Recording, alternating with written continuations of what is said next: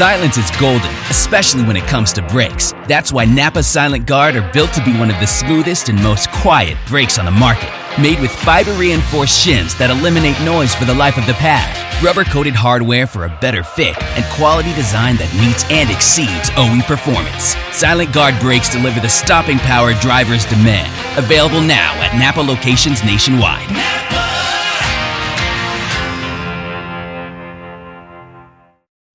The following is a production of the Motor Racing Network, the voice of NASCAR.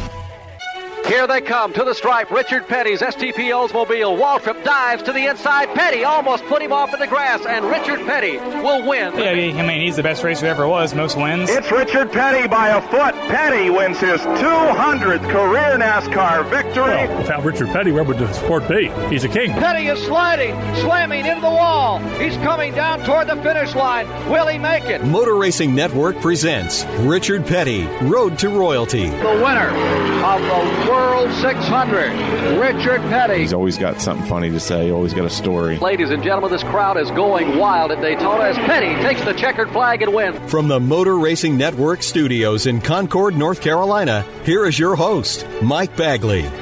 Welcome back to our Richard Petty Road to Royalty series. We've come a long way through Richard Petty's career.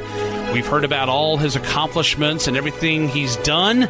Now we look at how Richard feels he'll stand in NASCAR history. In part nine of the series, we call the legacy. One of the biggest parts of Richard's legacy is the numbers he put up while behind the wheel. You know, if you win, you're going to win more money than anything else anyway. But uh, a lot of the teams, if they operate like what you know they can operate and stuff, they can they can win money without winning races, like you say. But you know that's not the ultimate. Most of the people in, are in racing from a sponsorship standpoint, and even the boys that's driving the car and working on the car. You know, if they didn't pay nothing, they want to win, and uh, that's again that's the name of the game. Winning, winning is what it's all about. Yarborough down low. Petty's up the banking. Yarborough pulls up in front of him. Petty right up on his bumper, points his nose down inside. They race back to the checkers. Lap car ahead. Petty right down to the apron. They're side by side. Richard drafts down to the bottom of the racetrack. They are door to door in the dog leg. They touch coming to the tri-oval down to the line. It is, I can't call that one. It is so close. Petty almost lost it as they tagged again as they crossed the start finish line. It's Richard Petty by a foot. Petty wins his 200th career NASCAR victory. We run, what, 1,177 races. Nobody's been more fortunate in driving a race car than what I have as far as, as, uh, as winning races and, and doing good.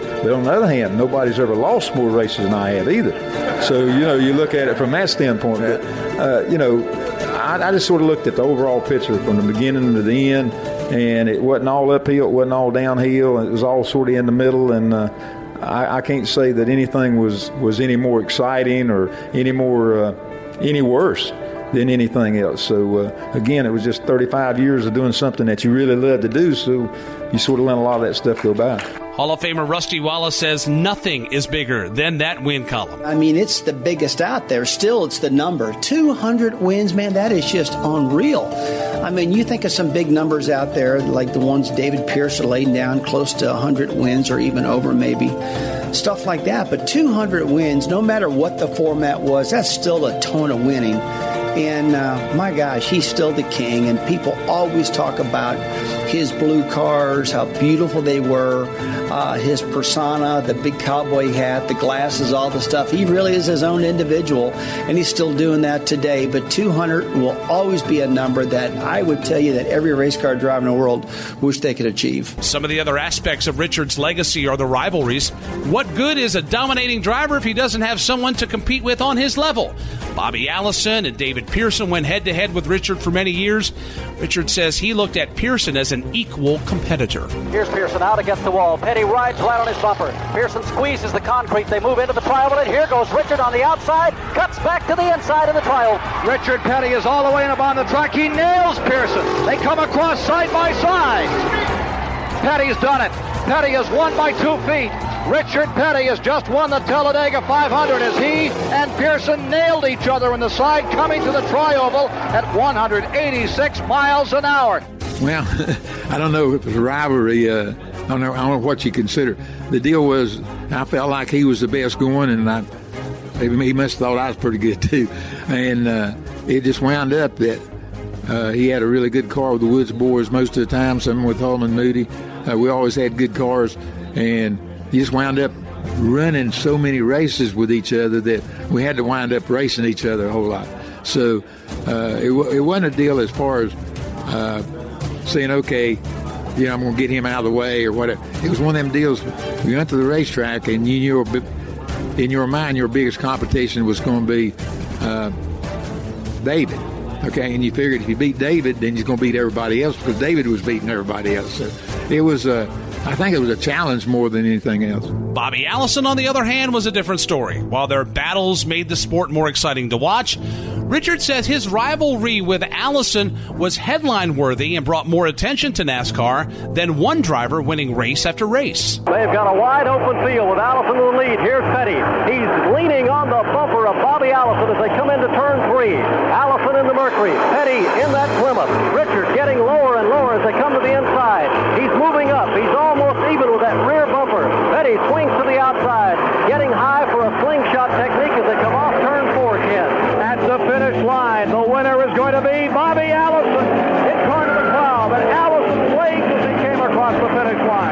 Me and, me and Pearson never really had a lot of trouble except run into each other a couple times, but Daytona. But uh, I, I, think when Bobby, uh, Allison, and myself had a little feud there we was beating on each other pretty bad, I, I think it was good for the sport because it brought attention to people that wasn't paying attention. And, and that's kind of thing we need in, in racing. We've, we've got the people that's coming and going and, and keeping up with us right now. What do we do to excite new fans? So I, I think that was something that, that probably uh, got a, lot, a little bit more press than just going out room, uh, running a race and winning a race. While some sports believe that statistics and records are all that matters, most involved in NASCAR would say they don't matter as much if you don't give back to the people who helped you get there. Richard's crew chief and cousin Dale Inman says no one has done this better than Richard Petty. What a great ambassador he has been for NASCAR. And we know all his records. You're talking about the numbers, Andy. The numbers are great and everything, but uh, there's not a story on the side of Richard Petty, what he has done off the track for the community, well, for Level Cross, for Randleman, for Randolph County, for North Carolina, for the United States. He's known all over the world, and it's just unbelievable what he has done for people through his racing career. When Richard was inducted into the NASCAR Hall of Fame in its inaugural class, he felt he didn't deserve it. The man who's arguably the most well known NASCAR driver and brought the sport to audiences across the globe said there were others who built the sport who deserved to go in before him. No, no, I, I look at a museum being the people that really got things going. Okay. Uh, I came along a little after it got started, even though I was there when, when they first started.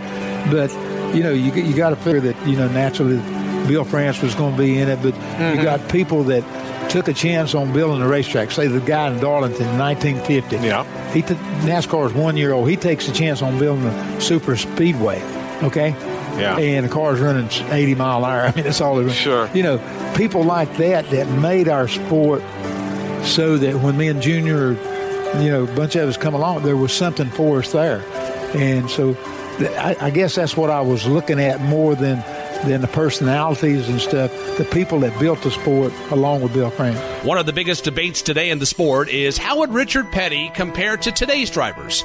With Jimmie Johnson tying Richard and Dale Earnhardt in championships, there have been a lot of comparisons naturally, but Dale Inman says Richard would still dominate the field if he was behind the 43 car today. I think that comes up a lot you know, I, I think Cale Yarborough gives us about the quickest question on it because he don't even think they could stand up to what happened back when there was no power steering and the seats was nothing like they are today. But golly, you know, I think in Richards, if he was young, he would be great in today's car.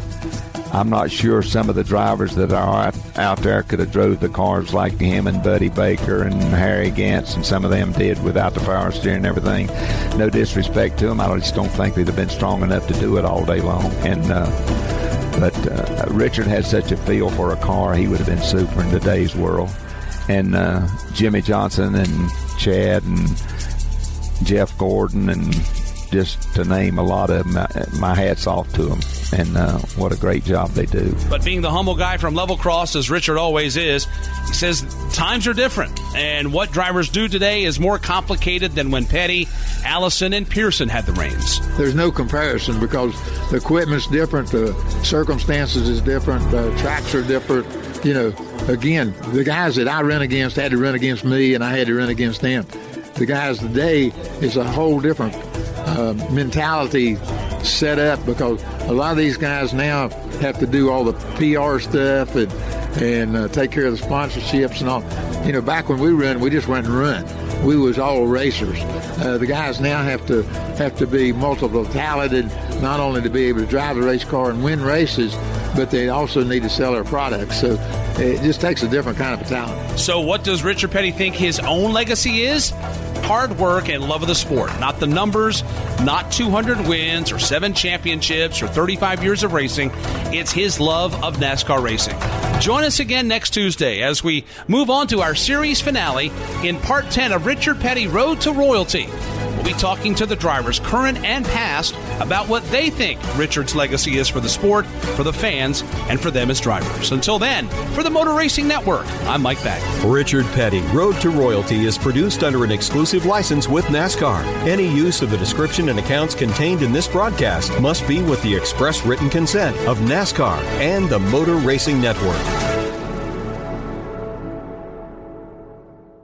Do you have an unused car, truck, motorcycle, boat, or RV taking up space? Put it to good use by donating it to the NASCAR Foundation. Proceeds help fund medical resources for children in our racing community. Your wheels can heal. Call 844 NASCAR 9 and we'll come tow away your vehicle for free. The process is quick and your gift is tax deductible. Call 844 NASCAR 9 to donate your vehicle to the NASCAR Foundation today. Your donation will help our children survive and thrive.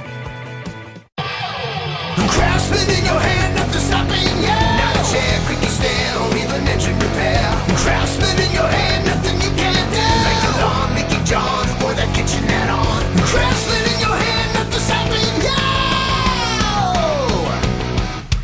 From outdoor care to home and auto repair, do it with Craftsman. Find the tools, equipment, and storage you need at your local Lowe's, Ace Hardware, or Craftsman.com.